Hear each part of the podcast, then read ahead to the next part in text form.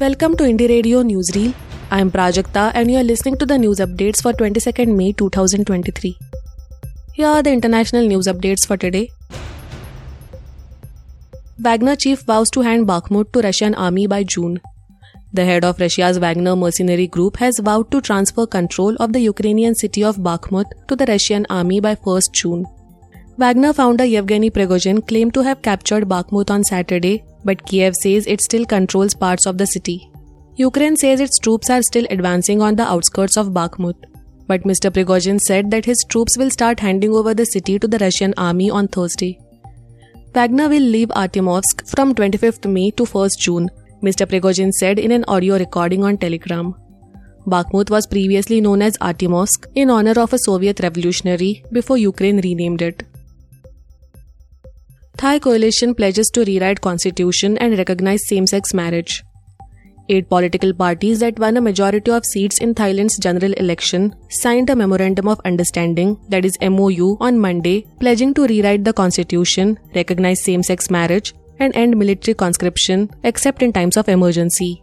The three goals were among 23 outlined in a deal drawn up after negotiations led by the Move Forward party that is MFP MFP won the most seats and the biggest proportion of votes in the election. Missing from the document was any mention of the lese majeste law, which the MFP had pledged to amend during its election campaign. The law penalizes each count of insult or defamation against the king, queen, regent, or heir apparent with a jail term that can stretch to 15 years. Taiwan excluded from WHO Annual Assembly following Chinese opposition. Taiwan failed on Monday in its efforts to gain an invitation to the World Health Organization's annual assembly. The annual assembly in Geneva decided not to extend Taiwan an invitation to the event, which runs from May 21st to 30th. China and Pakistan urged members to reject Taiwan's inclusion, while Eswatini and Marshall Islands spoke in favor. China claims sovereignty over self ruled Taiwan and says that the island is not a separate country but part of one China governed by Beijing.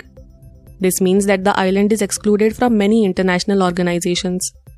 Taiwan condemned the WHO decision, saying it was contemptible of China to block its participation in global bodies and that Beijing had no right to speak for the island. Now to the national news stories. Wrestlers accept Brijbhushan's demand for a narco test. The wrestlers protesting against Wrestling Federation of India, that is WFI chief Brijbhushan Sharan Singh, said on Monday that they were ready to undergo a narco test under the supervision of Supreme Court.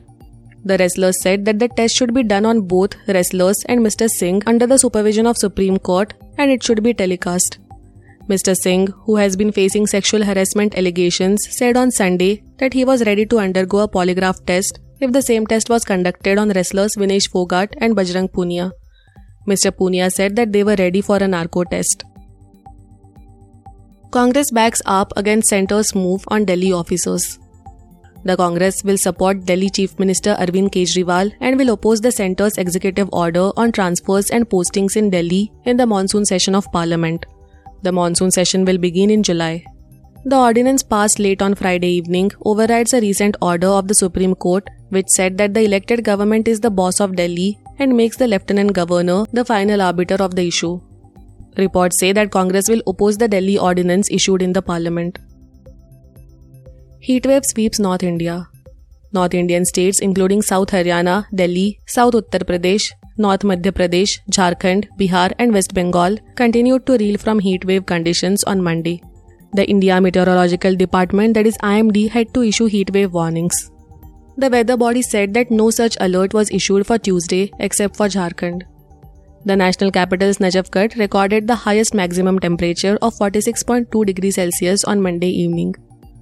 The IMD said that a western disturbance active over the western Himalayan region will bring rain, hailstorm, and gusty winds in the northwestern plains starting Wednesday. Thank you for listening to Indie Radio Newsreel. For more news, audiobooks, and podcasts, stay tuned to Indie Radio or log on to www.indiejournal.in. Also consider subscribing to listen to our premium shows.